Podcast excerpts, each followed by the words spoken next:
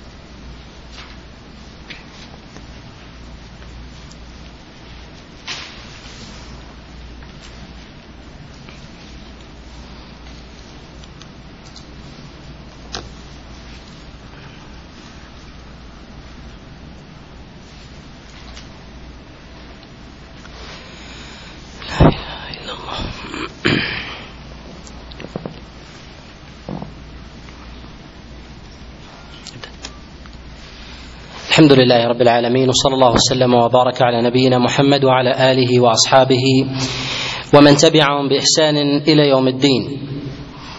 أما بعد فالله سبحانه وتعالى قد أكرم هذه الأمة وأنعم عليها بهذا الكتاب العظيم.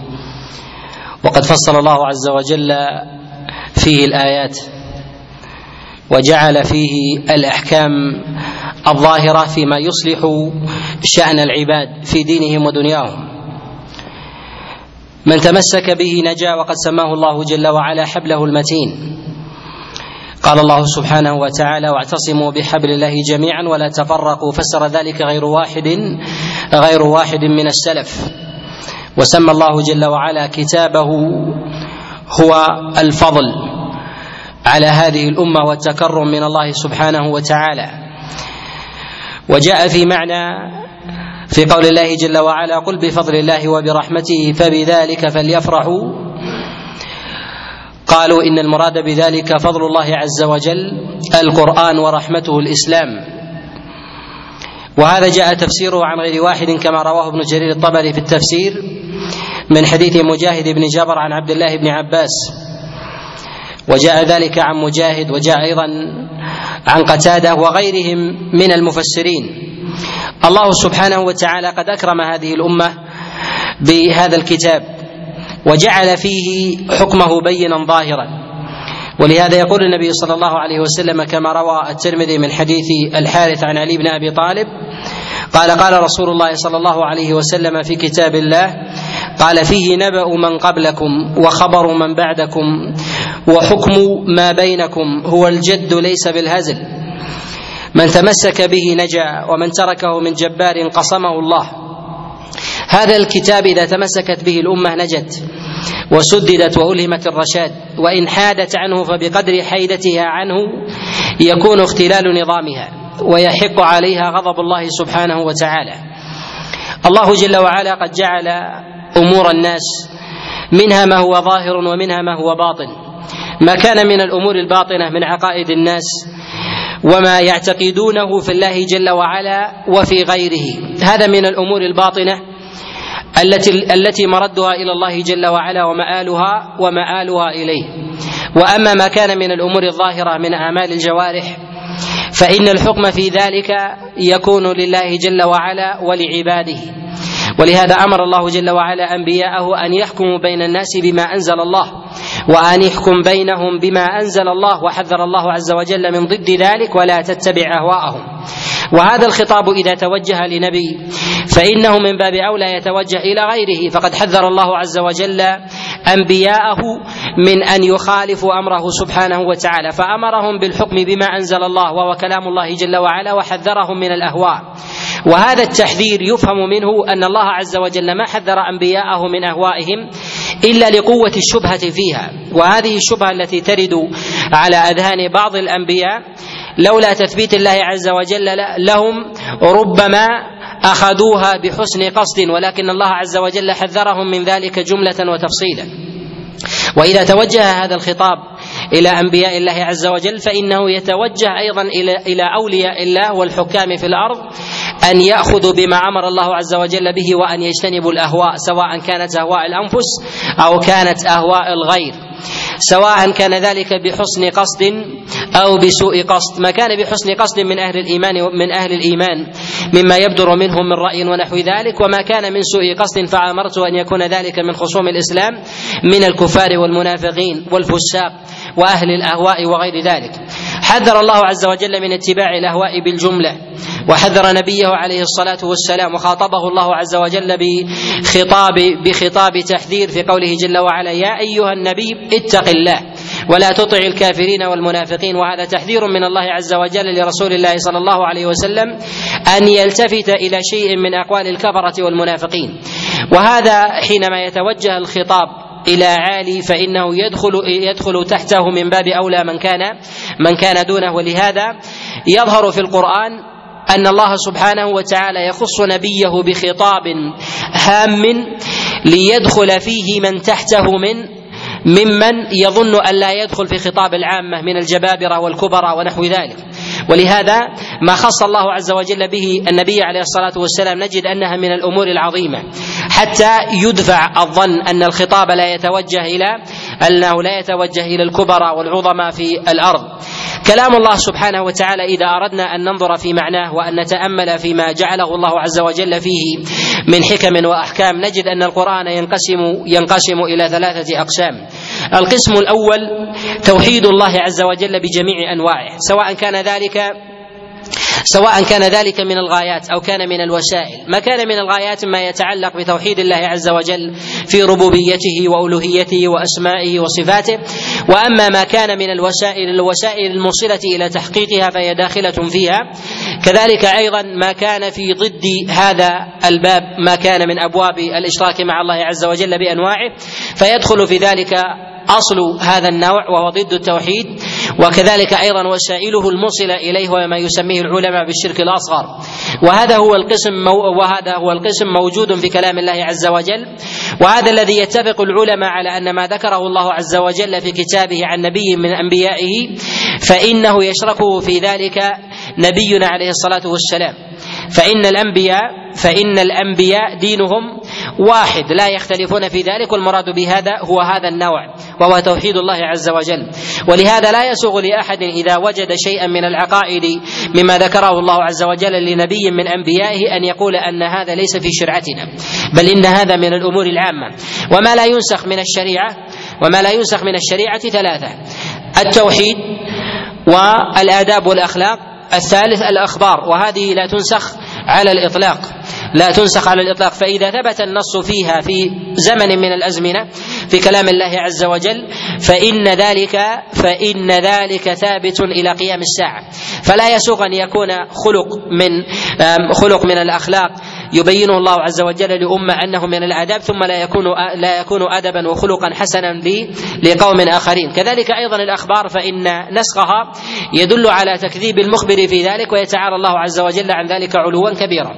لهذا نقول إن هذه الثلاثة إن هذه الثلاثة لا تنسخ. وثمة خلاف في بعض الصور هل تلحق في هذه الثلاثة أم لا؟ فنقول إن الإشكال فيها ليس ليس في كونها من هذه الثلاثة وإنما في خلاف العلماء.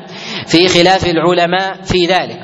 القسم الثاني من أقسام القرآن هو القصص. القصص ما يحكيه الله عز وجل من أحوال الأمم السابقة التي غبرت ومضت سواء كان من من قصص الأنبياء أو كذلك أحوال. أحوال الأمم. كذلك أيضا ما يخبر الله عز وجل به من أحداث الكون مما يخبر الله عز وجل به عن آياته في الكون وكذلك أطوار الإنسان وتقلباته. كذلك أخبار السماء من أحوال الملائكة ونحو ذلك. هذا شيء من القصص الذي لا يتعلق به لا يتعلق به حظ للإنسان أن يبادر بعمل. أن يبادر أن يبادر أن يبادر بعمل. أن يبادر أن يبادر بعمل وإنما ذلك يراد به جملة من المعاني من هذه المعاني.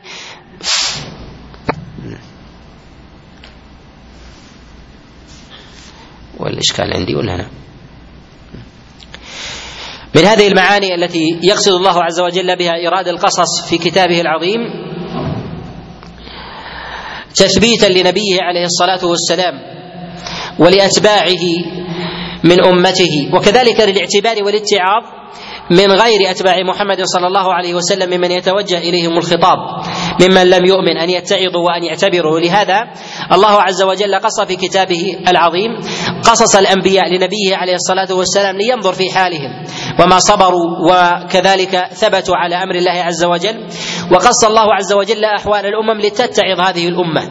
فكان ذلك الاعتبار متنوع منه ما يلحق بالأنبياء ومنه ما يلحق في عوام الناس من المسلمين ومنهم من ما يلحق بالكفرة المعاندين إذا عرفوا شيئا من كلام الله سبحانه وتعالى.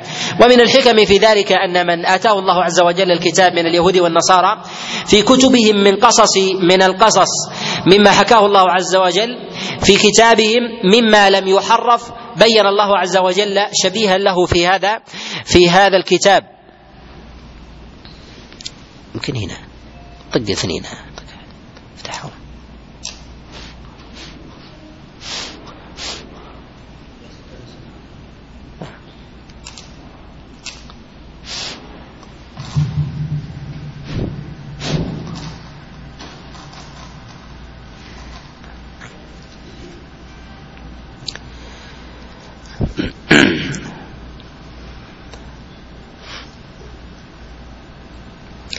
فكان الاعتبار في كلام الله عز وجل متنوع بحسب بحسب من يتوجه إليه من يتوجه إليه الخطاب. هذا شوف إنه كان يشتغل.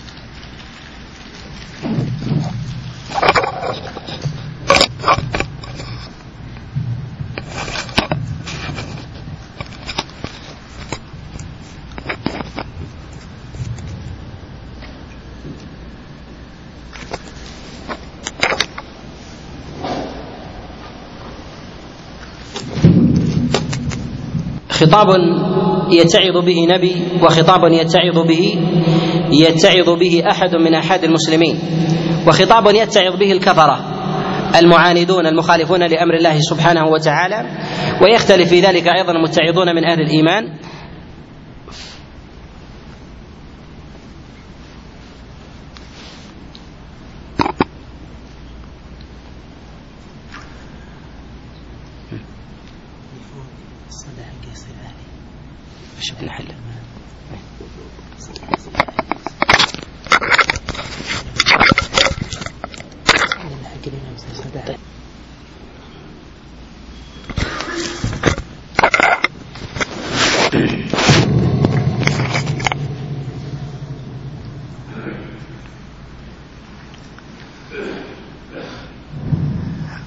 القسم الثالث من أقسام معاني القرآن هو الحلال والحرام. الحلال والحرام ما أمر الله عز وجل بالعمل به. أمر الله سبحانه وتعالى بالعمل به.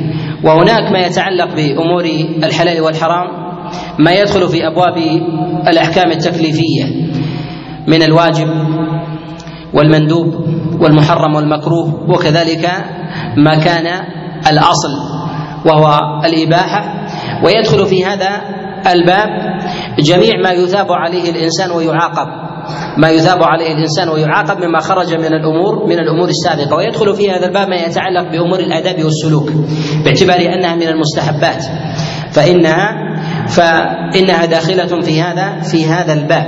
ولهذا رسول الله صلى الله عليه وسلم ترجم ترجم خلقه على القرآن.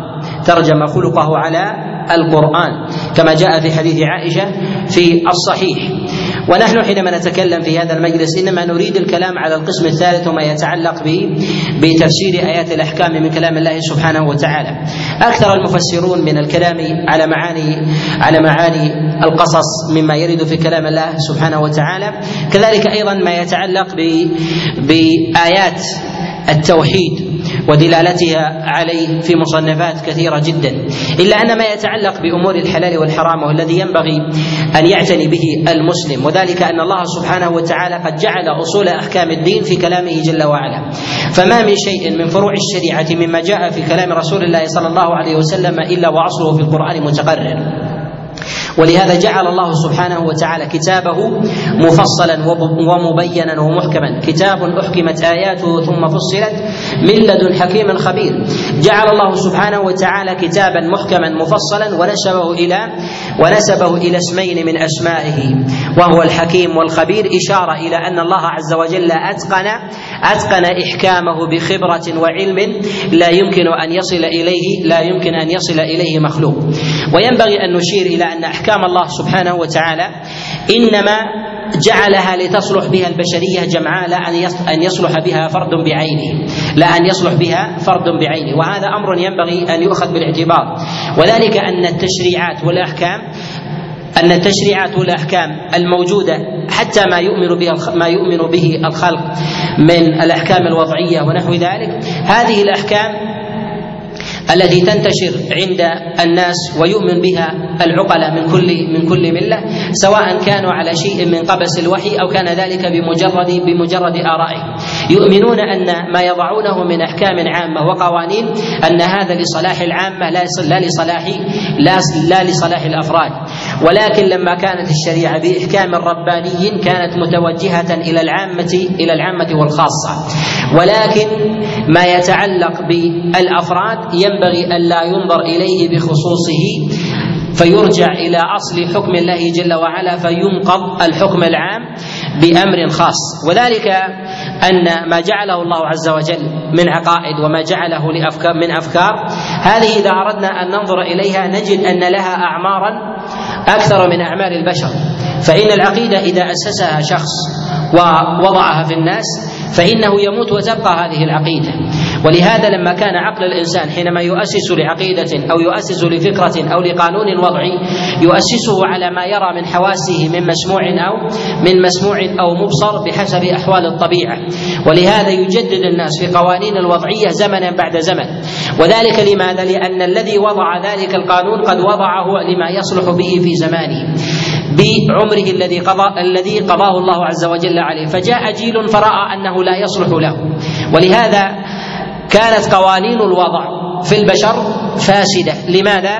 لأن الذي وضعها قاصر. ولكن لما الله جل وعلا نظر إلى أحوال البشر وإلى القرون نظرة واحدة كنظرة أعظم من نظرة المقنن لقانونه الذي ينظر فيه ليومه. فجعل الله عز وجل صلاح البشرية بأحكامها للصدر الأول للقرن الأول وما يليه إلى قيام إلى قيام الساعة. لهذا أمر الله سبحانه وتعالى بحكمه وحذر من مخالفة أمره. كما في قول الله عز وجل لنبيه وان احكم بينهم بما أنزل الله. وهذا خطاب توجه إلى نبي أي لا تحكم بمجرد الرأي.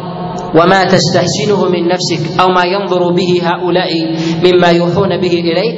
وهذا دليل على أنه لا أكمل للبشريه من حكم الله سبحانه وتعالى. لهذا شدد الله عز وجل في أمر الحكم في كتابه العظيم كما في آيات كثيرة منها في قول الله جل وعلا فلا وربك لا يؤمنون حتى يحكموك فيما شجر بينهم ثم لا يجدوا في أنفسهم حرجا مما قضيت.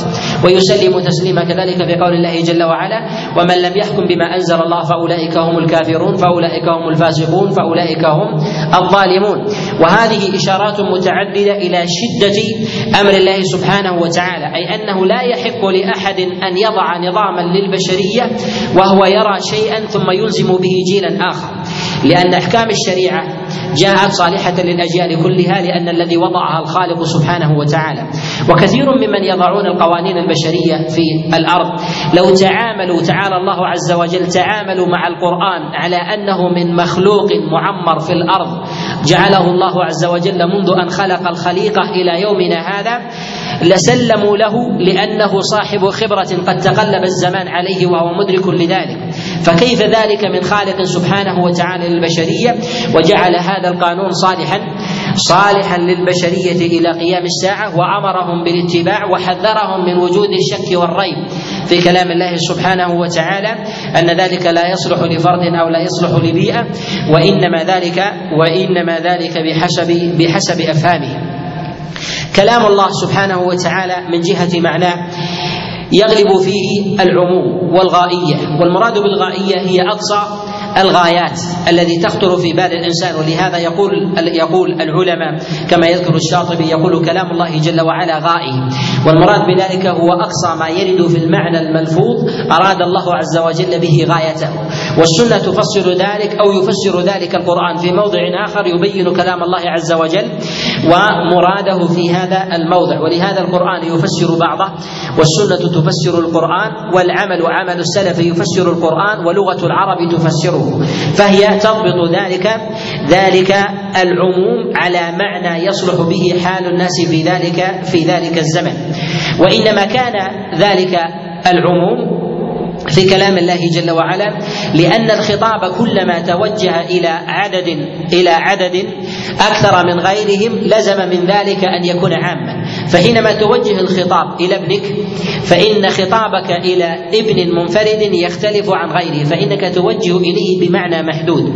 وإذا توجهت الخطاب إلى ابنين وثلاثة فإنه يختلف عن الابن. وإذا توجهت إلى أناس يختلفون في النوع كأن توجه الخطاب إلى ابن وبنت وزوجة وأخ وأخت وأم فإن الخطاب حينئذ يعم. وهذا يجده الإنسان في كلامه. ولما كان كلام الله عز وجل يتوجه إلى البشرية جمعاء جاءت الصيغة في ذلك في ذلك عامة. ولهذا كلما ارتفع الإنسان وعم خطابه وجب حينئذ أن يستحضر العموم وكلما وكلما يتوجه خطابه إلى إلى إلى أفراد بعينهم وجب عليه أن يخص أن يخص الأفراد. وهذا أمر وهذا أمر مضطرد. وهذا كما أنه في معاني كلام الله عز وجل في كلام رسول الله صلى الله عليه وسلم أيضا في كلام العلماء. من العلماء من كلامه يتوجه إلى أفراد ومنهم من يتوجه إلى عامة ومنهم من يتوجه إلى الأمة إلى الأمة كلها وهذا ينبغي ينبغي استحضاره وهذا من الحكمة من الحكمة والعقل. لهذا روى سعيد بن منصور في كتابه التفسير يقول سمعت سفيان يقول كلام الله جل وعلا كلام الله سبحانه وتعالى عام ليس فيه اختلاف وإنما يراد به هذا وهذا. يعني أنه ما يأتي من كلام المفسرين من الصحابة وكذلك التابعين في آية واحدة على أكثر من قول فإن الله عز وجل أراد في ذلك الجميع. إلا ما ندر في بعض الخلاف الذي يدخل فيه الاجتهاد. ما يدخل فيه الاجتهاد والكلام في ذلك مما مما يطول جدا في تفسير كلام السلف لكلام الله عز وجل. واقسام ذلك التفسير وتكلمنا على ذلك بما لا مزيد عليه في كتاب التقرير في علم أسانيد التفسير وأشرنا إلى أقسام التفسير في كلام الله جل وعلا وكلام رسول الله صلى الله عليه وسلم وكذلك في المأثور وكذلك أيضا في لغة في لغة العرب والتعامل مع ذلك والتعامل مع ذلك التفسير. وأما ما يتعلق بهذه المجالس التي نتكلم فيها بإذن الله عز وجل على التفسير نحن نتكلم على القسم الثالث من أقسام التفسير وهو وهو تفسير آيات الأحكام. آيات الأحكام وهي ما يتعلق بالأحكام التكليفية كما تقدم الاشاره الإشارة إليه هي التي نقصدها في كلام الله سبحانه وتعالى. أردنا بهذا تبيان تبيان ما قصد ما قصده الله عز وجل من أمره لنبيه وأنبيائه عموما من الحكم بما أنزل الله وذلك أن الحكم لا بد أن يكون فيه حاكم ومحكوم ولا بد أن يكون فيه طرفان. بخلاف القصص فإن القصص تتوجه إلى فرد بعينه. كذلك أيضا ما يتعلق في أمر التوحيد إنما هو عبادة بين العبد وبين ربه. وأما ما كان بالأمور البشر فغالبه يدور في أمر الأحكام. وهذا ما يتعلق به أمر ما يتعلق به أمر الناس. ولهذا نجد أن ما يذكره الله سبحانه وتعالى في كتابه العظيم من علامات آي الأحكام أنها تكون بين أطراف عمل أنها تكون بين أطراف عملا فإذا كان فيها تفاعل بين طرفين فإنها في كثير من الأحيان متعلقة متعلقة بآيات الأحكام. قد تكلم العلماء على آيات الأحكام منهم من جمعها ومنهم من تكلم على مسائل معينة وجمعها في كلام الله من كلام الله عز وجل ومنهم من قصد آية الأحكام في مصنفات. في مصنفات منفردة من أول القرآن إلى آخره على حسب اجتهاده. أي الأحكام ترجع إلى اجتهاد الإنسان؟ ترجع إلى اجتهاد الإنسان. الحقيقة في ذاتها في العقل والنقل واحدة. ولكن الإنسان يجتهد فيها فإن أصابها فله أجران وإن أخطأ فله أجر واحد كما جاء رسول الله صلى الله عليه وسلم كما في الصحيحين قال إذا اجتهد الحاكم وأصاب فله أجر واحد وإذا اجتهد فأخطأ فله اجتهد فأصاب فله أجران وإذا اجتهد فأخطأ فله أجر واحد. والمعتزلة يقولون إن الحقيقة تتعدد والصواب في ذلك أن الحقيقة أن الحقيقة واحدة. وكون الإنسان يؤجر على خطأ بعد اجتهاده بعد اجتهاده لا يعني في ذلك أن الحقيقة تتعدد. وإنما يضعف الانسان يضعف الإنسان في إدراك الحقيقة لأسباب. من أظهر هذه الأسباب هو اولا ضعف ضعف علمه. ضعف علمه وضعف العلم هو قريب من ضعف النظر. فحال الإنسان حينما ينظر إلى شيء أمامه فإنه يدرك شيئا سرابا. الحقيقة في ذاتها إذا جاءها واحدة. إذا نظر هل هو شجر أو حجر أو مدر أو نحو ذلك هي في ذاتها واحدة. ولكنها أصبحت لديه عامة. يخمن هذا ويأخذه بالظن. وإذا قرب منها اتضح.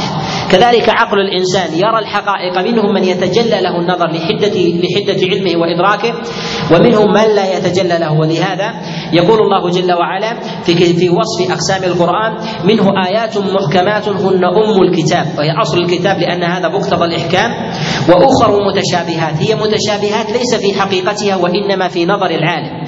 هي في نظر العالم متشابهة وأما في حقيقتها فهي بينة ومن ومن ذلك ومن ذلك ما جاء في حديث النعمان بن بشير في الصحيحين وغيرهما في قول رسول الله صلى الله عليه وسلم الحلال بين والحرام بين وبينهما أمور مشتبهات. وبينهما أمور مشتبهات لا يعلمهن كثير كثير من الناس. البينية بين الشيئين في الغالب في لغة العرب إنما تترك لأن قصدها قليل. فيقال ما بين مكة والمدينة ما بين مكة والمدينة. ما يكون في مكة والمدينة مما من الناس يعيشون في مكة والمدينة والذين يعيشون بينهما لا تقصد. وإنما تكون بعبور فالحاجة إليها يسيرة.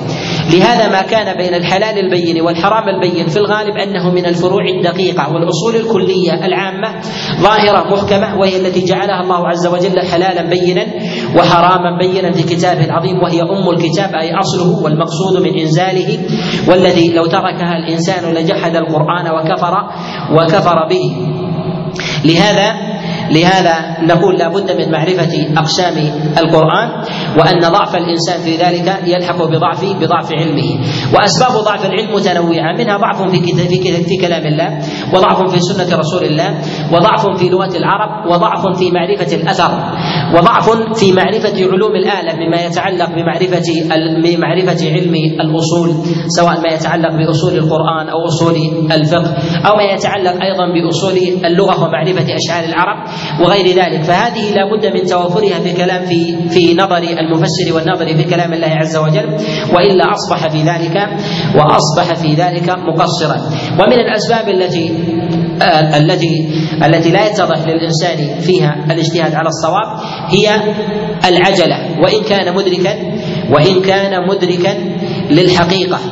أو يدركها وإن كان صاحب نظر حاد أو صاحب عقل حاد فإذا استعجل بالإدراك فإنه يفوته أشياء. لهذا أمر الله عز وجل بالتأمل والتدبر لكتابه كثيرا. لماذا؟ لأن الحقيقة قد لا تتجلى للإنسان للإنسان من أول نظرة فيتأمل ويتأمل فيدرك فيدرك الشيء. وهذا أمر يتجلى للإنسان للإنسان كثيرا. الناظر بعجلة للشيء يدرك من الحقيقة بقدر عجلته فيها. فإذا توفر في في عقله قوة الإدراك وفي بصره الحدة أدرك مع العجلة الشيء الشيء الكثير مما يختلف عن غيره.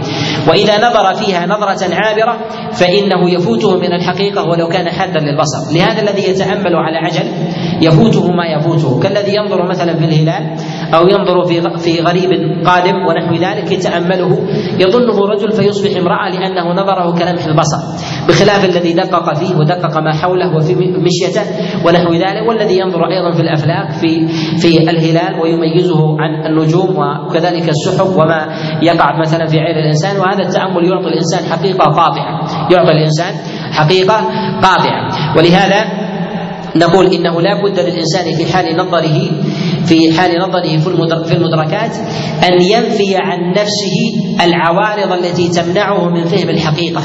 وذلك بالأمور المكتسبة. إذا كان قاصرا في العلم أن يزيد من التعلم حتى يملك الحقيقة. التامه كذلك أيضا التأني والتأمل والتدبر فإن ذلك مما مما يعين مما يعين الإنسان. وما يتعلق بهذه آيات الأحكام. صنف فيها العلماء كما تقدم الإشارة إليه وثمة مصنفات كثيرة وعلى المذاهب الأربعة. وصنف في هذا الإمام الشافعي رحمه الله في تفسير آيات الأحكام. وصنف في ذلك من الحنابلة القاضي أبو يعلى تفسير آيات الأحكام وكذلك في مذهب أبي حنيفة تفسير آيات الأحكام للجصاص. وكذلك أيضا صنف أبو بكر بن العربي في هذا وكذلك أيضا القرطبي.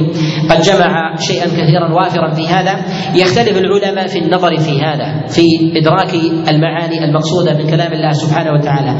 قد تتجلى لشخص ولا تتجلى للآخر. ولا يعني من ذلك أن عالما عالما أدرك في موضع معنى لم يدركه غيره أنه أعلم من غيره أنه أعلم من غيره بعموم الشريعة ولكن أنه حد البصر في هذا الموضع فأدرك ما لا يدركه غيره لعارض طرأ على على الذي نظر في ذلك الموضع إما على عجل وإما وإما حجب الله عز وجل عنه ذلك ليبين ضعفه. والله سبحانه وتعالى له حكمة أنه ما من بشر بشر امتاز بشيء من بشيء من الأشياء مما وهبه الله عز وجل عليه إلا بين الله له ضعفه في من دونه.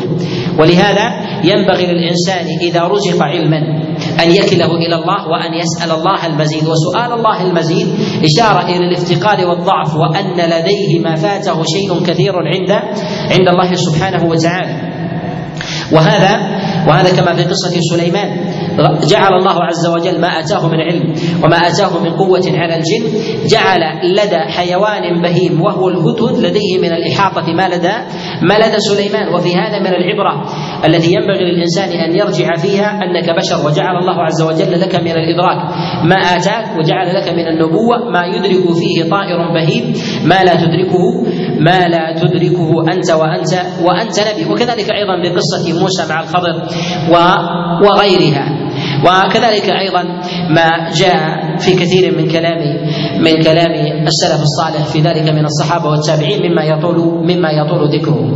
الله سبحانه وتعالى يبين الأحكام في كتابه العظيم وكثيرا لا يبين العلل من ورود الحكم وذلك أن بيان الحكم في كلامه جل وعلا أظهر وأسهل من بيان العلة في عقل الإنسان لا من جهة سهولة بيانها فكل شيء سهل لله سبحانه وتعالى والمراد من هذا أن الله عز وجل يأمر عباده بشيء ثم لا يبين علته لماذا؟ لأن العلة لا يمكن أن تتضح إلا بتمام سبر للإنسان من منذ الخليقة إلى أن يبعث الله آدم إلى أن يبعث الله عز وجل البشرية يوم القيامة تتضح للإنسان الحكمة من ذلك. وأما من نظر إلى يوم وحكم وحد جعله الله عز وجل على فرد ثم أراد أن يبين فساد حكم أو صحته في كلام الله هذا من قصور العقل من قصور العقل وضعف الإدراك.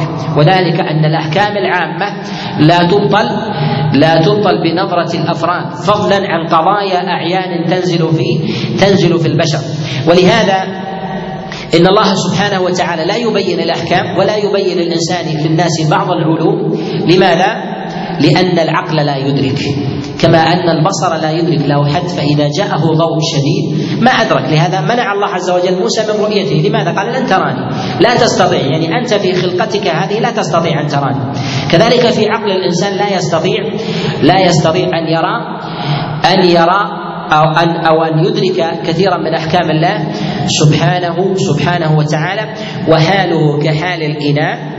إذا أردت أن تفيض به البحر هل يستطيع أن يحويه؟ لا يستطيع. ولو أفضت عليه بحرا لضاع في هذا لضاع في هذا البحر. كذلك أيضا في حال علم الإنسان إذا أراد أن يعرف علة الشيء من أمر الله سبحانه وتعالى وأراد الجواب عليها لو بينها الله له لأفاض له من الحكم شيئا كثيرا وضاع وأصيب بحيرة. وأصيب بحيرة لهذا يبين الله عز وجل للإنسان حكما ثم يمسك عن بيان العلة. لماذا؟ لأن العلة لا يدركها لا يدركها الإنسان. ما اعتمدنا عليه في النظر في آيات الأحكام وانتقائه من كلام الله هو اعتماد على الله عز وجل ثم اعتماد فردي على النظر في في آيات الأحكام. وقد نظرت في القرآن تأملا وتدبرا في استخراج آيات الأحكام. وقد خلص لي من آيات الأحكام سبعمائة وأربعون وأربعون آية. من آي من آي القرآن. منها ما الدلالة فيها صريحة على حكم من الأحكام ومنها ما الدلالة ما الدلالة بغلبة ظن ومنها ما هو ظن. وهذا نأخذه استئناسا للحجج البينة الظاهرة لترجيح شيء. ويكفي أن ما يأخذه الإنسان ظنا فيما يفهمه من كلام الله أولى من الأقيسة العقلية. أولى من الأقيسة العقلية والنظر البشري المتجرد. ولهذا ينبغي للإنسان ينبغي للإنسان أن آه، أن يعتمد على كلام الله سبحانه وتعالى في بيان الأحكام أولا وأن يعتمد أيضا على سنة رسول الله صلى الله عليه وسلم. ويلحظ التقصير في كثير من المتعلمين وطلاب العلم في العناية بآيات الأحكام وفهمها وإدراكها. و ويظهر القصور في الإكثار من الأدلة من السنة مع أن الدليل في كلام الله ظاهر. وهذا وهذا من وجوه من وجوه القصور. لهذا ينبغي لطالب العلم إذا أراد أن يفهم مسألة أن يترقى في معرفة قوة الأدلة أن ينظر في أدلتها من كلام الله ثم من كلام رسول الله صلى الله عليه وسلم ثم ما يليه بعد ذلك من من أدلة من أدلة عقلية ونقلية. فإنه إن كان من ذلك أخذ العلوم على مراتبها الصحيحة وترقى في ذلك كما كان أهل العلم وأهل التحقيق في هذا. ولهذا في الآيات التي نذكرها لا نعتمد على كتاب معين في هذا من كلام الأئمة عليهم رحمة الله تعالى وإنما هو نظر متجرد فإن أصبنا فمن الله عز وجل وتسديده وعونه وإن أخطأنا فمن أنفسنا والشيطان ونسأل الله عز وجل المغفرة والتوبة. نبتدئ في أول في أول السور بسورة البقرة. وذلك في قول الله سبحانه وتعالى وإذ قال ربك للملائكة إني جاعل في الأرض خليفة. قالوا أتجعل فيها من يفسد فيها ويسفك الدماء ونحن نسبح بحمدك ونقدس لك. قال إني أعلم ما لا, ما لا تعلمون. هذه الآية نتكلم فيها أولا على المعنى العام حتى يتضح بعد ذلك الحكم. ثم وهذه الطريقة نأخذها على سبيل الاضطراد. في كل آية نمر عليها بإذن الله تعالى. الله جل وعلا يقول هنا وإذ قال ربك للملائكة عطف الله عز وجل هذه الآية على على ما قبلها. وهذا يستفاد منه شيء أنه ينبغي لمن أراد بيان حكم من الأحكام أو مسألة من المسائل أن يبتدئ بالشيء من أوله. فالله عز وجل أراد أن يبين لرسول الله صلى الله عليه وسلم مكانة الإنسان عند الله جل وعلا وقيمته. فإنه إذا فهم الإنسان مكانته عند الله فهم الأحكام المتوجه المتوجهة إليه. أعظم ضلال البشرية هو بجهلهم بقيم الأشياء. إذا جهلوا قيم الأشياء ضلوا. ولهذا يوسف عليه السلام هذا النبي ماذا فعلوا به؟ بثمن بخس بيع. والجهل بهذا الشيء هو جعلهم جعلهم يضلون فيه. الله عز وجل الذي أمر الملائكة أن يسجدوا لآدم يسجد لآدم وهو البشر. يأتي هذا البشر ليسجد لصنم لأنه جهل ذاته وجهل قيمة الحجر وجهل قيمته عند الله وعند وعند الملائكة. فجهل في تحقيق معرفة أشياء الأشياء التي أمر الله عز وجل بالتعامل فيها بمعرفة قيمة الناظر وقيمة المنظور.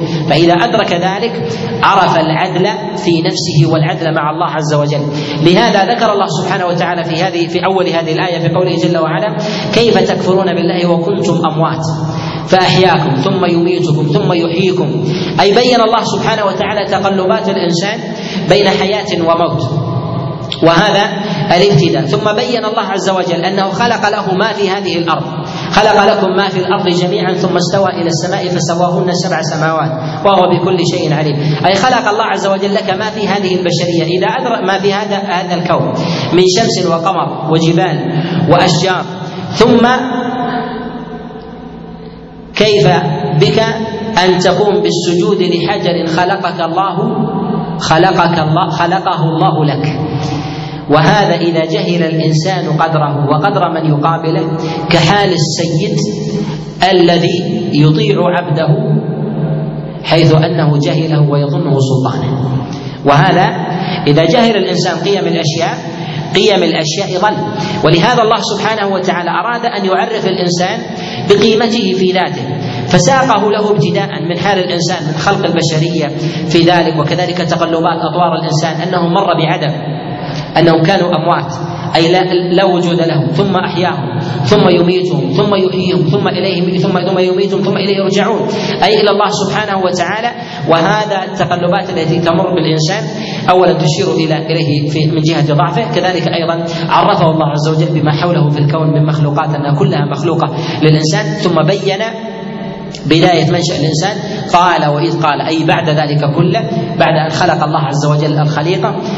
قال الله عز وجل للملائكة وإذ قال ربك للملائكة إني جاعل في الأرض خليفة. هنا الله سبحانه وتعالى وجه الخطاب للملائكة. والله سبحانه وتعالى إنما وجه الخطاب للملائكة لماذا؟ لأنه لا يسأل. سبحانه وتعالى ابتداء. لا يسأل عما عما يفعل وهم يسألون. ولهذا أراد الله عز وجل أن يعلم الملائكة بأمره لأمرين. أن الملائكة لا يسألون الله عز وجل عن شيء يفعله وإنما يجيبون. فإذا سألهم فإذا أخبرهم لهم أن يسألوا عن شيء مما يتضمنه الخطاب. مما يتضمنه الخطاب. ولهذا قال الله جل وعلا وإذ قال ربك للملائكة إني جاعل في الأرض خليفة. المقصد الثاني من من إخبار الله عز وجل للملائكة أن الملائكة هم من سيقوم بأمر هؤلاء في الأرض. لماذا؟ وكذلك في الجنة في الأرض ما يتعلق بنفخ الروح ما يتعلق بالكتابة الشقاء والسعادة الرقابة عليهم ما يتعلق بأمر بأمرهم في أمر في أمر كونهم من ملائكة السحب وملائكة الجبال وملائكة الرياح وغير ذلك فهؤلاء لا بد أن يعلموا. ونأخذ من ذلك مسألة وهي المسألة الأولى أنه ينبغي ينبغي للوالي إذا ولى أحدا على قوم أن يعرفه بهم أن يعرفه بهم قبل قبل قبل أن يوليه عليهم. فالملائكة قد تولوا شأن البشرية ثم عرف الله عز وجل الملائكة بحال هؤلاء بحال هؤلاء البشر وأن الله سبحانه وتعالى يجعلهم يجعلهم في الأرض.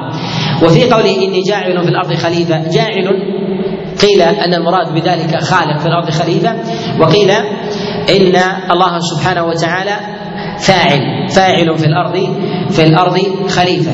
وأن ابتداء الخلق لا يكون لا يكون في الأرض وإنما كان كان في السماء وإن كان من الأرض من تربتها. و في قوله جاعل في الأرض خليفة يؤخذ منه أن البشر لا يمكن أن يتخالفوا في غير في غير الأرض والا يعيشوا والا يعيشوا في غيرها. وفي قوله سبحانه وتعالى جاعل في الأرض خليفة.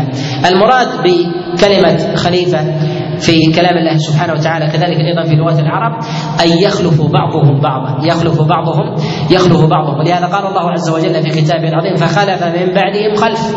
أي جعل من بعدهم خلف جعلناكم خلائف. في قول كذلك أيضا ما جاء في الصحيح أنت الصاحب في السفر والخليفة والخليفة في الأهل. الخلفاء الذين يأتي واحد بعد بعد الآخر. أراد الله سبحانه وتعالى أن يبين للملائكة أني جاعل في الأرض أقوام يتناس اقواما يتناسلون. يأتي واحد بعد بعد الآخر. ومقتضى التخالف في ذلك هو التكاثر أنهم أنهم يتكاثرون. وهذا ومسألة الخلافة في هذا أخذ منها بعض العلماء أخذ منها بعض العلماء حكما وهو وجوب التأمير وجوب التأمير على الناس في الحضر والسفر. ويأتي الكلام تفصيلا على على هذا بإذن الله سبحانه وتعالى. قالوا أتجعل فيها من يفسد فيها ويسفك الدماء؟ في هذا الاستفصال من الملائكة. قال وتجعل فيها من يفسد فيها ويسفك الدماء. هذا استفصال من الملائكة من الله سبحانه وتعالى وليس وليس استفهام وليس من الاستفهام الذي يتضمن الإنكار.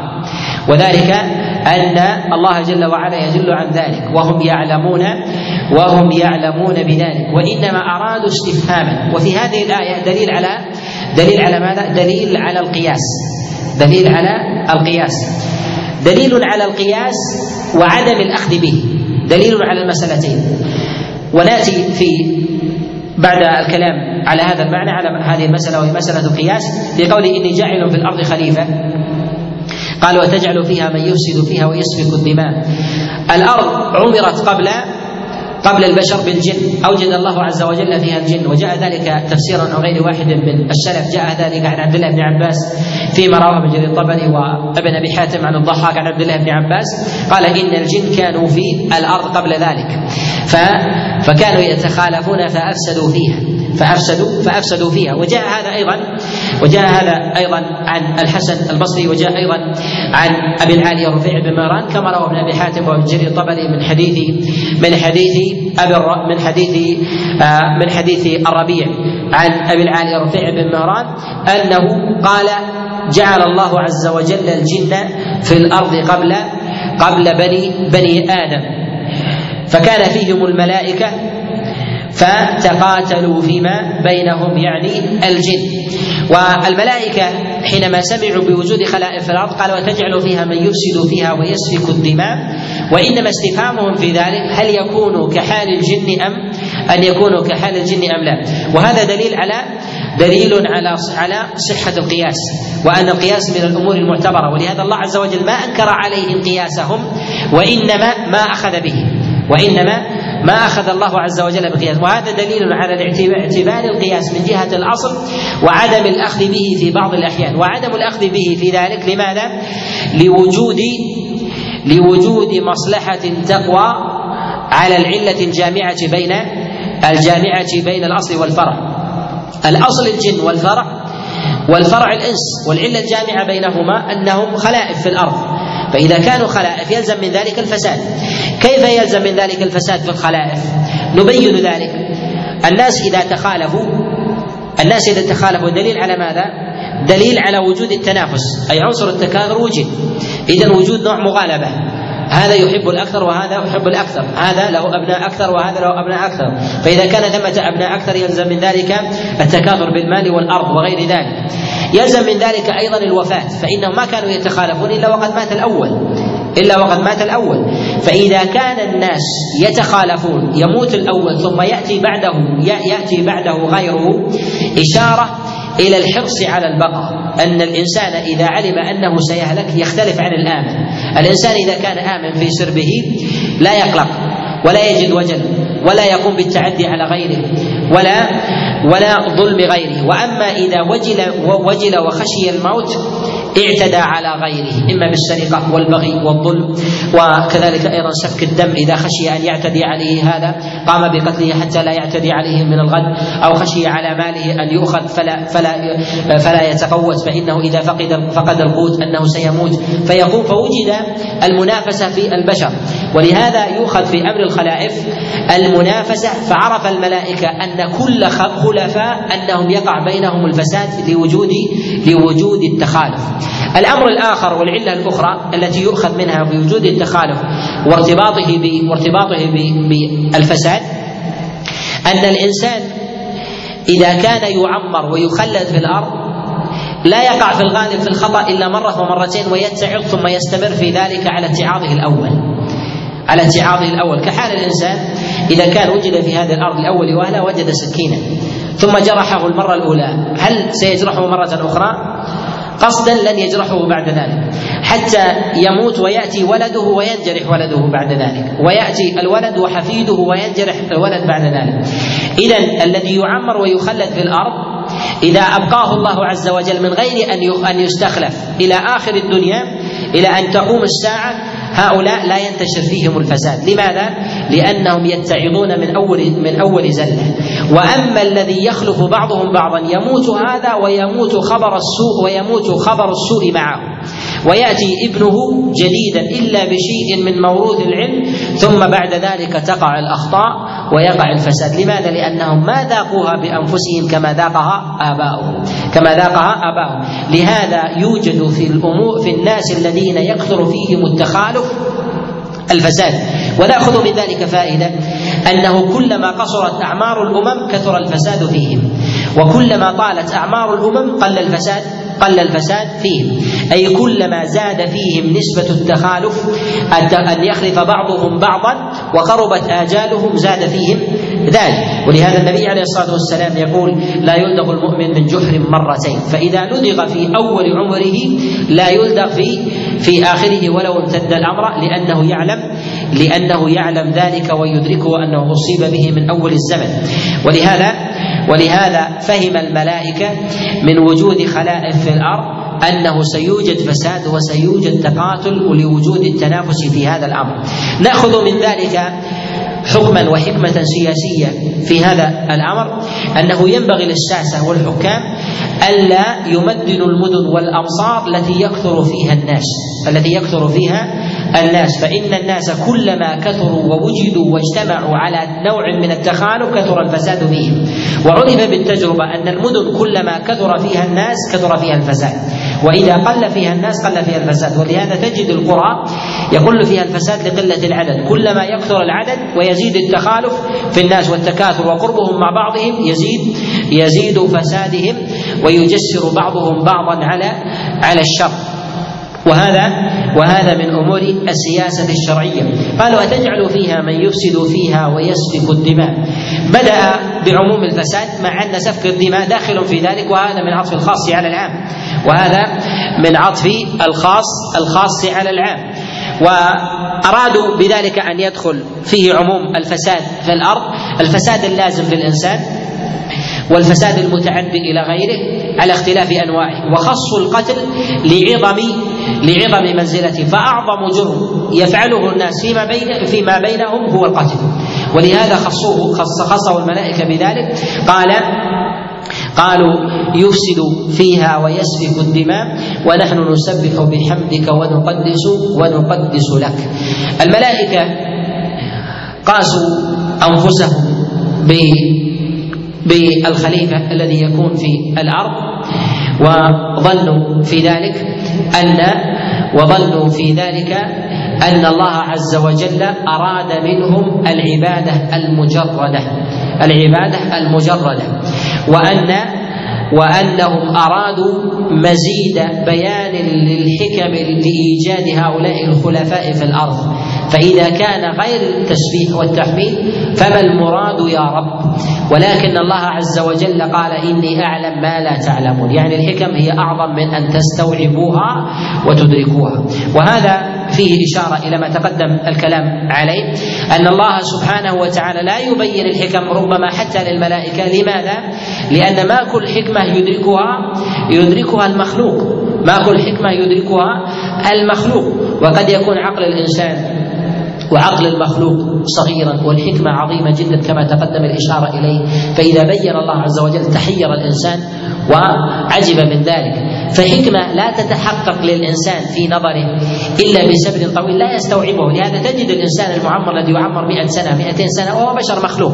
لديه من الحكم والعبر ما يقولها باختصار لمن دونه ولا يأبه بها. ويأسف أن من دونه لم يفهمها كما يفهمها ولا يوجد هذا.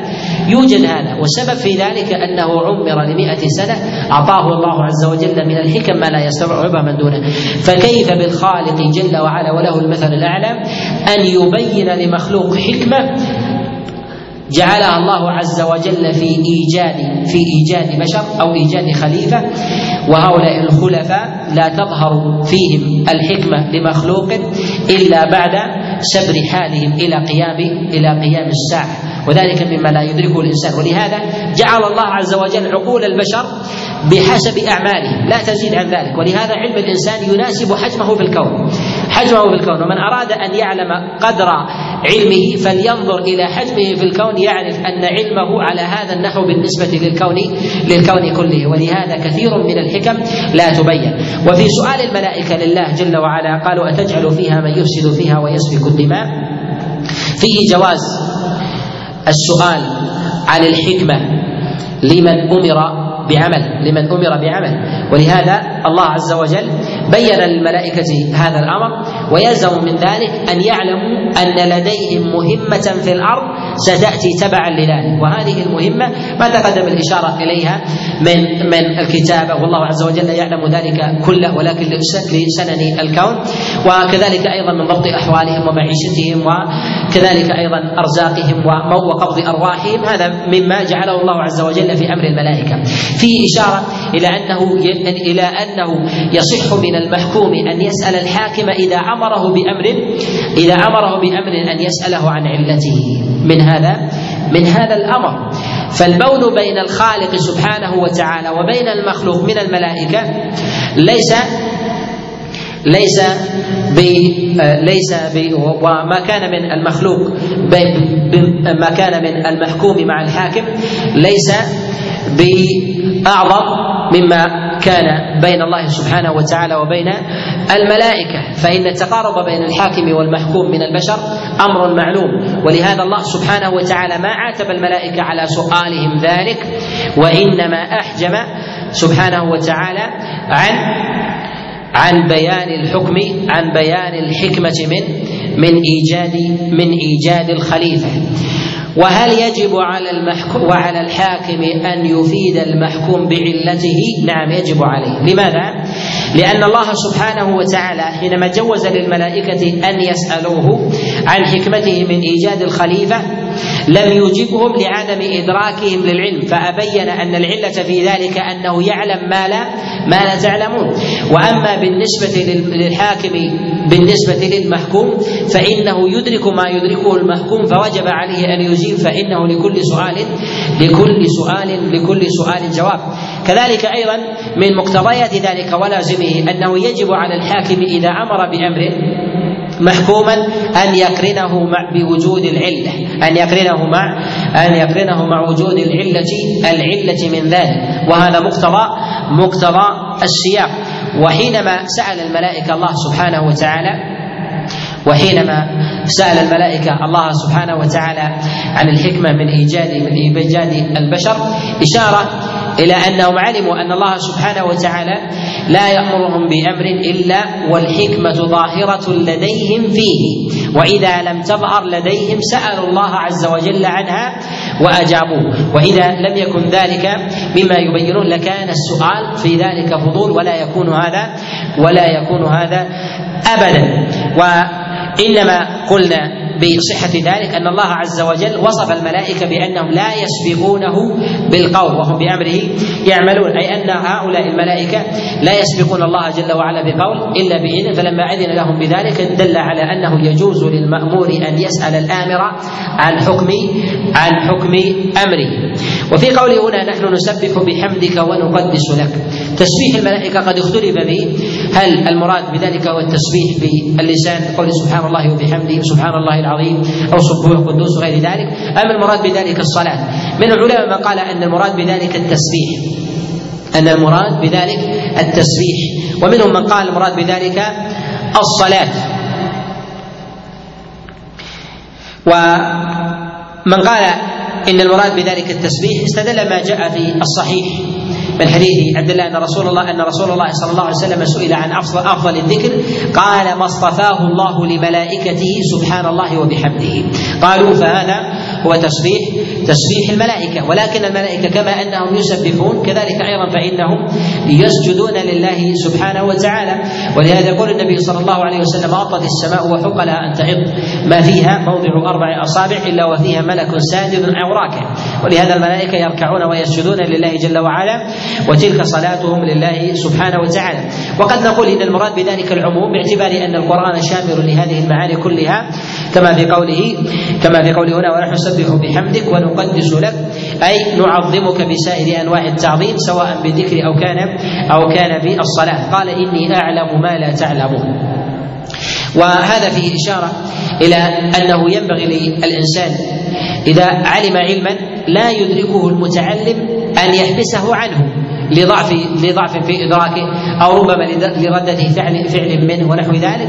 ولهذا الله عز وجل حبس العلة من الإيجاد أو تمام العلة من الإيجاد عن الملائكة وأحال ذلك إلى علم لديه خاص بقوله إني أعلم ما لا تعلمون. يعني لا تدركون العلة حتى لو أخبرتكم إياها لأن الله سبحانه وتعالى يعلم ما لا ما لا تدركونه.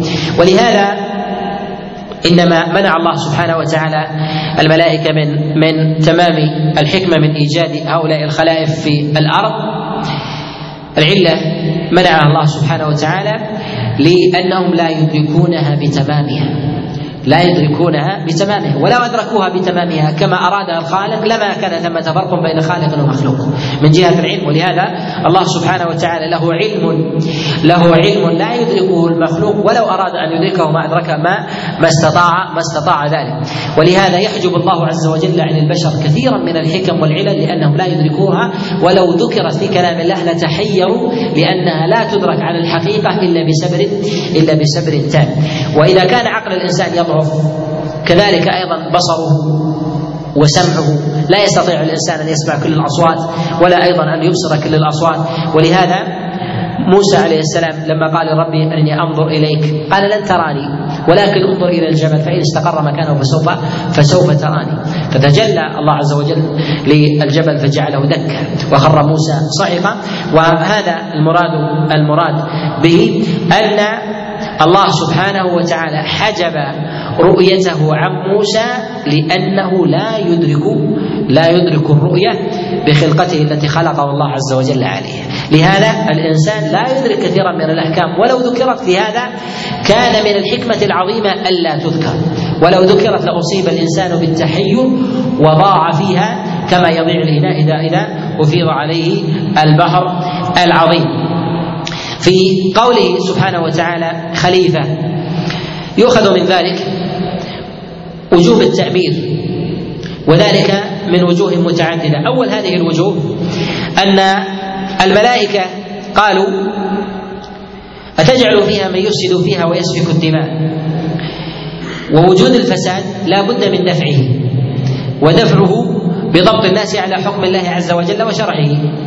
وما لا يتم الواجب إلا به فهو واجب وما لا تدرأ المفسدة إلا به فإيجاده وتحقيقه واجب ولهذا ضبط حياة البشر في الأرض بدفع الفساد وكذلك منع القتل لا يتحقق على وجه التمام إلا إلا بحكم الله بحكم الله سبحانه سبحانه وتعالى. الأمر الثاني أن الله عز وجل جعل هؤلاء خلائف في الأرض وسيأمرهم بأمر وسيأمرهم بأمر. وهذا الأمر لا بد فيه من حاكم ومحكوم من من شخص يخاطب وشخص يستمع. والمخاطب لا بد له من اصطفاء وهذا الاصطفاء هو الولاية التي يجعلها الله عز وجل في الناس. والله سبحانه وتعالى قد بين للملائكة أن وجود هؤلاء ليسوا للفساد وإنما أراد الله سبحانه وتعالى ضبط أحوالهم فيما بينهم. ولهذا ولهذا نقول إن وجود الخلائف في الأرض إذا كان ذلك يتسبب للفساد فإن ذلك الفساد يدفع يدفع بوجود الخلائف بوجود الخليفة فيهم.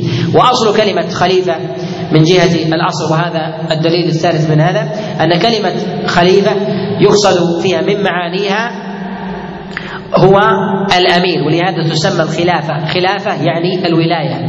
وقد جاء عند ابن أبي شيبة وغيره من حديث قيس أن عمر بن الخطاب قال لولا الخليفة لأذنت. يعني لولا الخلافة لقمت بمهمة الأذان. والمراد بالخلافة هي الإمارة التي يتولاها الانسان بعد بعد بعد غيره. فأصبح علما على ذلك. ولهذا يسمى أبو بكر الصديق خليفة رسول الله.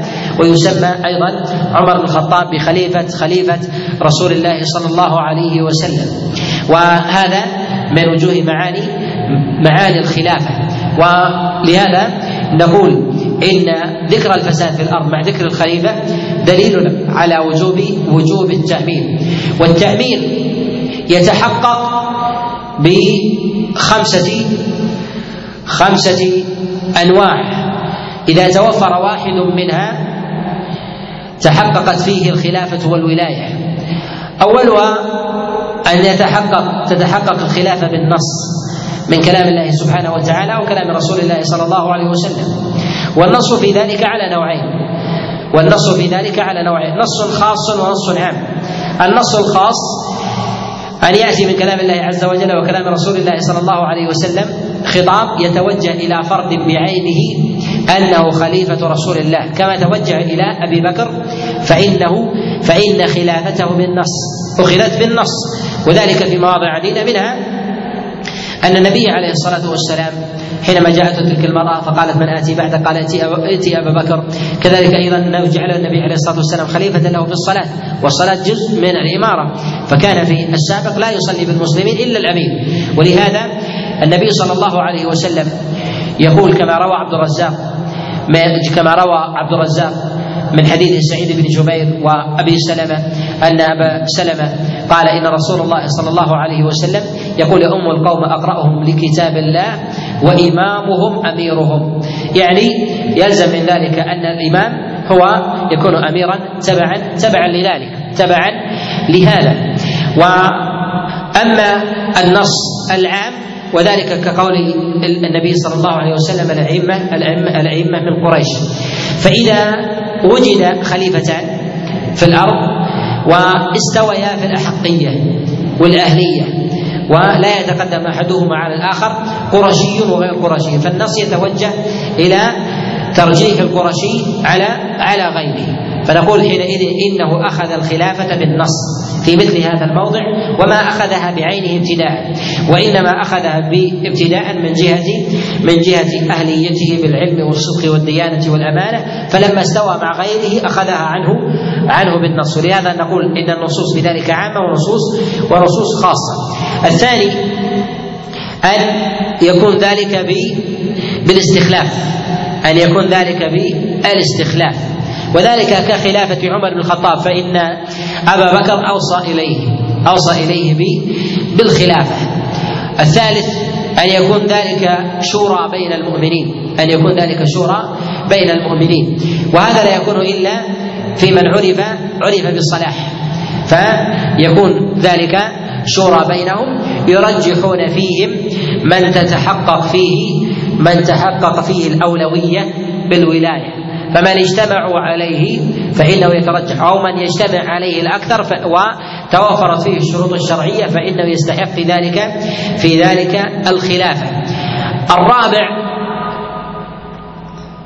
أن يكون ذلك في فئة من أهل الحل والعقد لا لعموم الناس لا شورى للناس وإنما يكون لأهل الحق أهل الحل والعقد.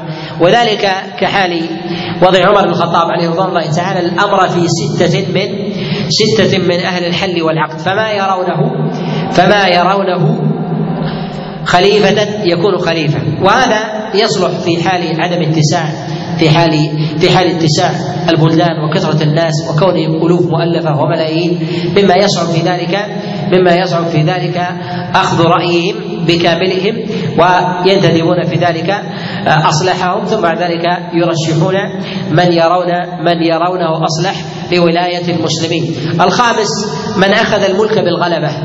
من أخذ الملك بالغلبة. فإذا أخذ الملك بالغلبة من غير نص أو استخلاف أو شورى أو رأي أهل الحل والعقد ونفذ أمره عليهم وسطوته وجب بيعته. وجبت وجبت بيعته لأن في مخالفته فساد في الأرض.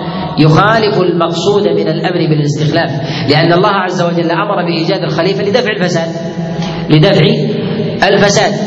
وإذا كان وإذا كان قد بسط نفوذه على الناس ونفض و واستوعبهم أمرا ونهيا فإنه يجب حينئذ السماع والخروج عليه خروج عليه تحقيق لما أوجد الله عز وجل الخلافة فيه لدرئها لدرئها. شريطة أن يكون الذي بسط نفوذه ممن يتوفر فيه توفر فيه شروط الخلافة شروط الخلافة وأولها وأولها الإسلام. وينبغي أن يعلم أن الخلافة والإمارة. إذا كان المسلمون على رأي سواء فإنه يأخذها أصلحهم. يأخذها أصلحهم في ذلك وينظر إلى أعلى درجات الكمال من الصفات. أعلى درجات الكمال من الصفات. وإذا في كان في ذلك مشقة وخشية فتنة واقتتال فإنه ينظر إلى الأدنى ويقتصر عليه ولو كان مقصرا ولو كان مقصرا في أمر في أمر دينه. والخلافة والإمارة والإمارة كما أنها في الحضر كذلك أيضا تكون في السفر وقد جاء رسول الله صلى الله عليه وسلم كما جاء في حديث أبي سعيد وأبي هريرة من حديث أبي سلمة عن أبي سعيد وعن ابي هريرة أن رسول الله صلى الله عليه وسلم قال ما, ما من كان قال ما من ثلاثة أو إذا كان ثلاثة في سفر فليؤمروا عليهم أحدهم. وهذا الحديث قد اختلف في رفعه وفي وصله وإرساله. قد جاء في المسند والسنن من حديث محمد بن عجلان عن ابن نافع عن أبي سلمة عن أبي هريرة وقد جاء مرسلا من حديث محمد بن عجلان عن ابن نافع عن أبي سلمة مرسلا عن رسول الله صلى الله عليه وسلم. صوب الإرسال في ذلك أبو زرعة وأبو حاتم وهو الأشبه بالصواب. ولكن يغني عن ذلك أن النبي عليه الصلاة والسلام ما بعث سرية أو جيشا إلا أمر عليهم أمر عليهم أميرا. ويؤخذ هذا من قول الله عز وجل ابعث لنا ملكا نقاتل في سبيل الله. فالملأ من بني إسرائيل طلبوا من نبي لهم أن يبعث لهم ملكا ملكا ملكا يقاتل معه في سبيل الله. في إشارة إلى أن الناس إذا كانوا في سفر أو كانوا في غزوة لا بد من قائد له. فإن النبي عليه الصلاة والسلام إذا بعث سرية أو جيشا أمر عليهم أحدهم. أمر عليهم أمر عليهم أحدهم. وهذا كما أنه في السفر كذلك أيضا في الحضر. وإذا كان القوم في السفر يجوز لهم أن ينزعوا الولاية من هذا ويضعونها في هذا بحسب حاجتهم. ولو وضعوا أميرا لهم كل كل ساعة. لا بأس بذلك. قد جاء عند عبد الرزاق في كتاب المصنف من حديث عبيد بن عمير عن عمر بن الخطاب أن قوما جاءوا إليه. فقال فقال من أين أتيتم؟ قالوا فقال قام شاب فيهم قال من الفج العميق. قال إذا ماذا تريدون؟ قال قالوا أو قال ذلك الشاب قال إلى البيت العتيق. قال تأولها يعني من كلام الله سبحانه وتعالى من أميركم؟ قال هذا الشيخ. قال أنت أميرهم فنزع الولاية منه ووضعها ووضعها في هذا الصف. وفيه إشارة إلى أن الولاية في السفر ينبغي أن تكون في الأعلم أن تكون في الأعلم وليست وليست في في الأكبر. كذلك أيضا في حق الوالي العام أن ينزع ولاية الثلاثة في السفر ويجعلها في واحد منهم وأمرهم في ذلك نافذ ولو ولو أبوا. ولهذا عمر بن الخطاب هو الخليفة نزعها من الكبير وجعلها في الصغير مع أن الأمر شأن شأن بينهم. ولهذا نقول إن الخليفة الأكبر الذي له الولاية العظمى إذا كان في ولاية من ولايات المسلمين كان ثمة شورى بينهم ووضعوا أميرا. ورأى الأصلح غيره جاز له بحال. جاز له جاز له بحال.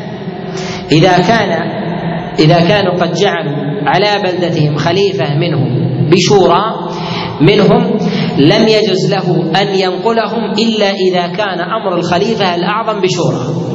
وإذا كان بغير شورى جاز أن ينقل غيره إذا كان بغير بغير شورى. وإلا نقض الاحق بشيء دونه. نقض الاحق بشيء بشيء دونه والاحق في أمر ولايتهم إذا إذا ارتضوا أن يكون هو ولايته من جهة الأصل. قد تولاها بشورى بشورى بين بين المسلمين.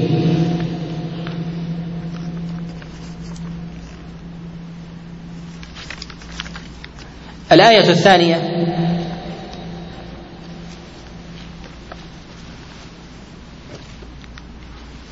نأخذها على عجل في قول الله سبحانه وتعالى فأزلهما الشيطان عنها فأخرجهما مما كان فيه.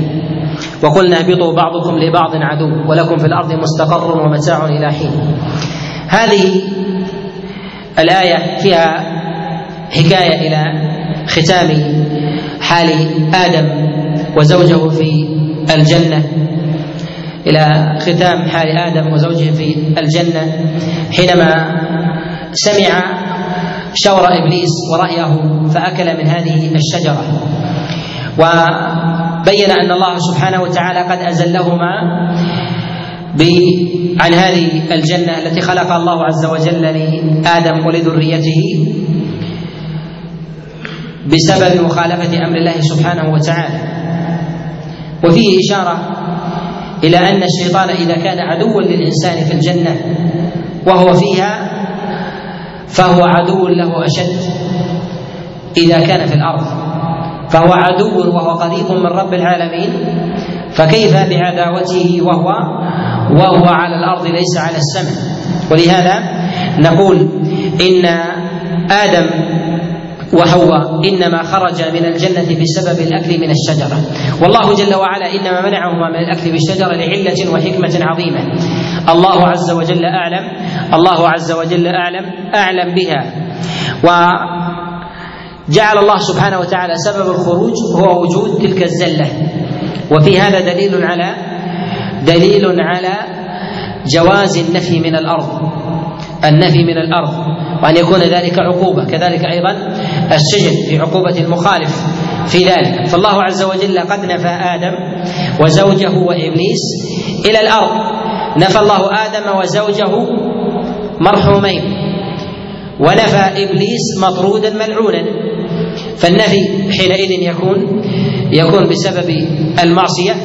وهذا وهذا فيه جواز. إنزال العقوبة تاديبا حتى على التائب منها. إذا وجدت علة ومط... علة وحكمة من انزال من من إنزال العقوبة. وفي قوله هنا سبحانه وتعالى فازلهما الشيطان عنها فأخرجهما مما كان فيه فيه دليل على جواز سلب ما يملكه الإنسان أو الانتفاع به إما سلبا كليا أو جزئيا. وذلك أن إخراج الله عز وجل لآدم وحقهم بالسكنى في الأرض بسبب ذنب بسبب ذنب والإخراج من السكنى على حالين. منع من الحق من من ذلك بالحق بالكليه بسبب الذنب كالقتل بقتله ألا ينتفع من سكنى ولا حياة أو ذلك إلى أمد أن يخرج من بيته إلى سجن أو نفي من الأرض إلى أمد محدود. والله عز وجل قد أخرج آدم وذريته من الجنة.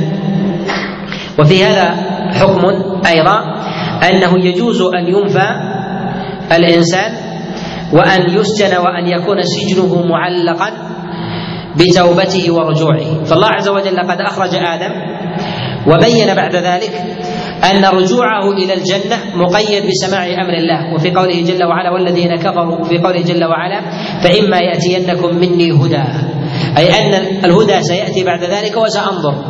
إن رجعتم إن كنتم على حق وذريتك رجعتم إلى الجنة. وإن لم ترجعوا وبقيتم على ذلك فإن مصيركم النار. فمن ذرية آدم من رجع إلى الحق وآب واتبع توبة أبيه آدم فرجع إلى فرجع إلى الجنة. ومنهم من لم يرجع فبقي منفيا مطرودا منها لم يعد إليها لم يعد إليها إليها أبدا. ولهذا نقول إن في هذه الآية جواز النفي من الأرض والسجن كما نفى الله عز وجل آدم وحواء وإبليس. ونفى آدم وحواء مرحومين ونفى إبليس ملعونا مطرودا. وفي قوله جل وعلا وقلنا اهبطوا بعضكم لبعض عدو ولكم في الأرض مستقر ومتاع إلى حين في قوله.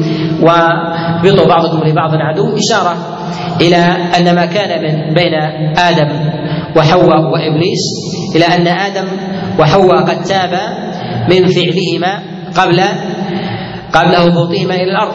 وقد بين العداوة بينهما. كذلك أيضا أن المؤمن ولو عصى فهو أقرب من الكافر فإن العداوة باقية. ولا ينبغي أن ينفى ويلحق مع غيره. ولهذا آدم وحواء مع كونهما قد قد عصي الله عز وجل في أكل الأكل من هذه الشجرة إلى أن الله عز وجل قد بين أن إبليس هو عدو لكما أيضا وما زال مستمرا على ما زال مستمرا على هذا. وفي قوله ولكم في الأرض مستقر ومتاع إلى حين.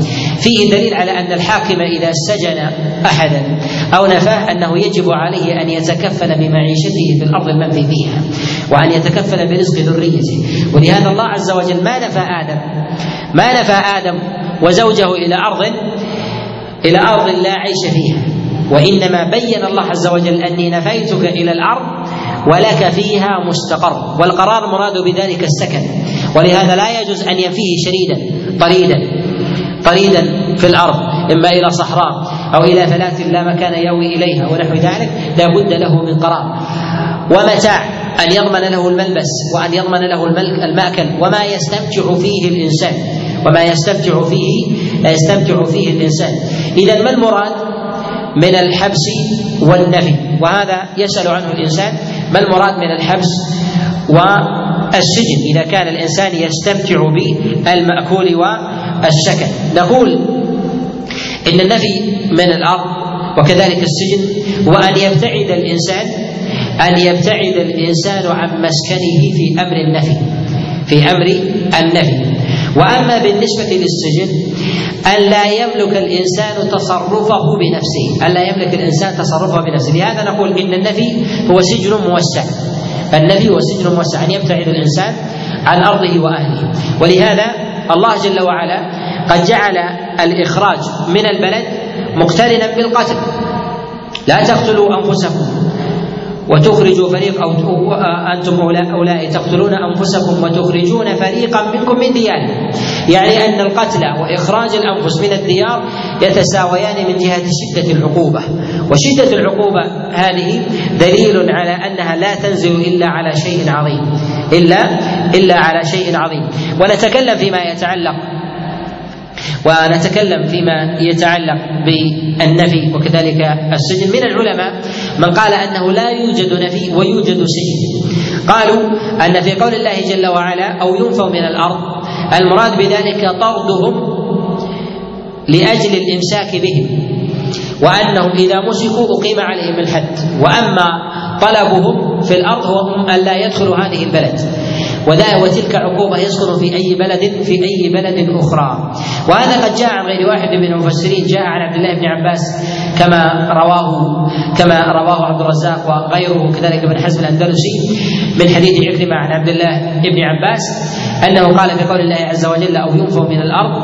قال يطلب منها فإذا أمسك أقيم عليه الحد وإلا فذاك نفيه وإلا فذاك نفيه. فكأنه فسر النفي هو بان بأن لا يدخل المدينة. فاذا فإذا طلب وأمسك به فإنه يقام عليه الحد. فما كأنه جعل النفي عقوبه عقوبة بذاته. وهذا جاء عن غير واحد أيضا من المفسرين. ومنهم من نفى ذلك على الإطلاق وقال لا عقوبة في النفي أيضا آه، على سبيل آه، على سبيل العموم في أي حال. وهذا قول لا يعول عليه مع ثبوته في كلام الله سبحانه وتعالى وظهوره في غير موضع في غير موضع من الآية وفي ما ذكره الله سبحانه وتعالى من النفي في الأرض. ولدينا معنيان المعنى الأول أمر النفي وتقدم الكلام عليه المعنى الثاني وما يتعلق بالسجن. والسجن هو عذاب للنفس وعذاب للعقل وعذاب للبدن. أما عذاب النفس فإن النفس إذا حرمت التلذذ بمن حولها بالأهل والذرية والأولاد. وأما عذاب العقل فإن العقل يحبس عن التأمل بالكون بالنظر إلى الأفلاك وإطلاق البصر ونحو ذلك هذا من عذاب العقل. فإن العقل فإن العقل يسرح ويسبح في الكون وأمره الله عز وجل بالتأمل. وكذلك عذاب للبدن فإن البدن إنما خلقه الله عز وجل يضرب في الأرض وينطلق ويذهب ويجيء. فإذا لم يملك الإنسان في ذلك تضرر بدنه وأوذي في هذا. وهذا وهذا جعله الله عز وجل مقرونا كما في قصة يوسف. قال إذ قال قالت إلا أن يسجن أو عذاب أليم. بين الله سبحانه وتعالى أن أنها في قولها قرنت السجن بالعذاب الأليم بل قدمته عليه بل قدمته على العذاب وذلك أن السجن عذاب على الأنواع الثلاثة كما تقدم وهو أطول زمنا بخلاف العذاب الذي ينزل على الإنسان إما بالجلد وغيره فإنه يأتي يوم ثم يزول ضرره بعد ذلك فيما يأتي فيما يأتي من أيام وأشهر وسنوات بخلاف السجن. ولهذا نقول إن عقوبة السجن لا تقع إلا على العقوبة العظيمة إلا على الجرم العظيم. ولهذا جعله الله سبحانه وتعالى ابتداء للزنا. فالمرأة إذا وقعت في الزنا ابتداء تحبس في البيت حتى يتوفاها الموت وجريمة الزنا من الكبائر. ولهذا قال غير واحد من العلماء إن السجن لا يجوز أن يسجن الإنسان إلا إلا على كبيرة إلا على كبيرة. قال وذلك أن الصغائر لا تلحق بالكبائر بالكبائر حكما. وهذا يأتي الكلام عليه وينبغي أن نتكلم على مسألة وهي السجن للشبهة السجن للشبهة والتهمة من غير من غير بينة. جاء عن رسول الله صلى الله عليه وسلم أنه قيد رجلا بتهمة يوما وليلة كما رواه الحاكم في مستدركه. وأما بالنسبة للحد الأعلى في ذلك فأعلى ما تكلم فيه الفقهاء التهمة في ذلك أربعة أشهر. ولا يجوز الزيادة الزيادة في ذلك. والتهمة يشترط في ذلك أن تكون أن تكون قائمة. وهنا مسألة وهي في قوله جل وعلا فأزلهما الشيطان عنها فأخرجهما مما كان فيه. ذكر هذا بعد في بعد قوله سبحانه وتعالى ولا تقرب هذه الشجرة. أي المراد بذلك الأكل. يسبق الفعل العزم يسبق الفعل العزم والهم. إذا عزم الإنسان على باطل وهم به تحرم عقوبته على همه وعزمه. ولهذا الله عز وجل جعل عقوبة آدم إذا أكل من الشجرة هي إخراجه من الأرض إخراجه من الجنة إلى الأرض. فعزم وهم وما نزلت به العقوبة حتى فعل. حتى فعل. ولهذا إذا نوى الإنسان الباطل لا يعاقب عليه والعقاب عليه محرم بالاتفاق محرم بالاتفاق وهو من الظلم. وإذا هم الإنسان وعزم فإنه يمنع من عزمه من فعله ذلك. إذا علم بعزمه يمنع من فعله ذلك إذا إذا عزم عليه. وأما بالنسبة للسجن ومعناه في الشريعة. يقول ابن تيمية عليه رحمة الله يقول السجن وهو ممن جرب السجون كثيرا رحمه الله وسجن وسجن رحمه الله نحو من سبع سنين. يقول وليس السجن هو أن يوضع الإنسان في مكان ضيق. وليس هذا وليس هذا في الشريعة. وإنما هو أن يحبس في بيت أو يحبس في مسجد ونحو ذلك فلا يملك التصرف في نفسه. أما السجون الموجودة أن يوضع الإنسان في متر في مترين أو متر ونصف هذه ليست سجون ليست سجون شريعة وليست سجون دين. ولم يقل بذلك أحد من أئمة من أئمة المسلمين. المقصود من السجن هو أن أن أن لا يملك الإنسان تصرفه في نفسه. تصرف في نفسه. لا يستطيع أن يذهب ولا يستطيع أن يبيع ولا يستطيع أن يشتري. إما أن يكون في بيته أو يوضع مكان يسجن فيه الناس و أو في المساجد ونحو ذلك. لا يوضع الإنسان في مكان في مكان في مكان ضيق. وكذلك أيضا في مسألة السجن في الحد الأقصى والأدنى له. الحد الأقصى والأدنى له. بالنسبة للأدنى هذا لا حاجة إلى الخوض فيه باعتبار أن الحد الأدنى في ذلك هو أمر متسع في هذا. أما الحد الأعلى في هذا فاختلف العلماء في هذه المسألة على أقوال. ذهب جماهير العلماء ذهب جماهير العلماء وهو قول الحنابلة والحنفية والمالكية وهو قول الإمام أحمد ونص عليه جماعة من الأئمة كابن فرحون وكذلك الماوردي وغيرهم إلى أنه لا حد لأقصاه. إذا كان لا يرتدع الإنسان أو لا يكف الإنسان عن شره إلا بذلك.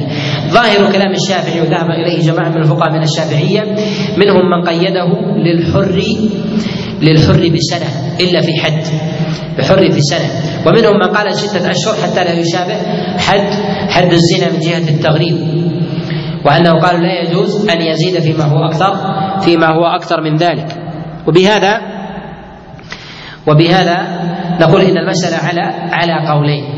والمترجح في هذا أنه لا حد لذلك. فلا يسوغ عقلا ان نقول لانسان يعزم على قتل الإنسان ويهدده بقتله. يقول أريد أن أقتل فلان. ثم يوضع في الحبس ويقول إن خرجت سأقتل فلان. هل سيطلق؟ لا يطلق هذا حتى حتى يرجع عن عزمه عن قتل عن قتل فلان. ولا نقول إن أقصر مدة سنة واخرج اقتل فلان. هذا لا يسوغ ولا ينبغي أن يقول به عالم عاقل.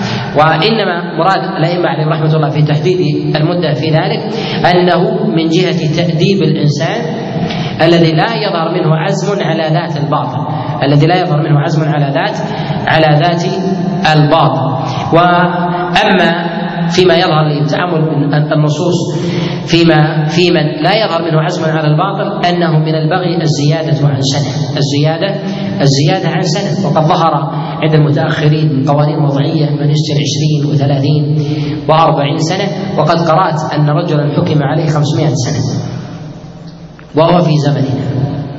هذا لا يمكن أن يكون إلا من الكائنات السلحفاة عمرها 350 كما يقول أهل الطبيعة أما البشر فحكم من هذا دليل على دليل على ضعف هذه القوانين وتخلفها وكذلك أيضا دليل على شدة الظلم والبغي وكذلك تيه العقول إذا إذا ابتعدت عن هدي الله سبحانه وتعالى. الشريعة جاءت بضبط الناس وهدايتهم وكذلك أيضا إرشادهم والرحمة والشفقة بهم واستصلاحهم وليس إفسادهم.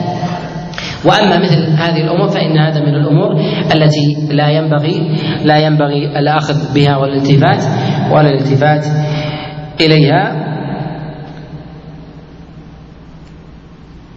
كذلك أيضا في قوله ولكم في الأرض مستقر ومتاع إلى حين. فيه وجوب تحديد الاجال في السجن. وجوب تحديد الاجال في السجن. ما جعل الإنسان يسجن هكذا؟ إنما قال إلى حين. وهذا الحين معلوم عند الله سبحانه وتعالى. ولهذا نقول يجب أن يعلم السجين كم يسجن. أن يعلم السجين كم؟ كم يسجن. وأن يعلم وأن هذا حق حق له. وأن عدم إعلامه مخالف لظاهر قوله سبحانه وتعالى نكتفي بهذا القدر ونكمل في المجلس القادم. نسأل الله سبحانه وتعالى أن يوفقني وإياكم لمرضاته وصلى الله وسلم وبارك على نبينا محمد.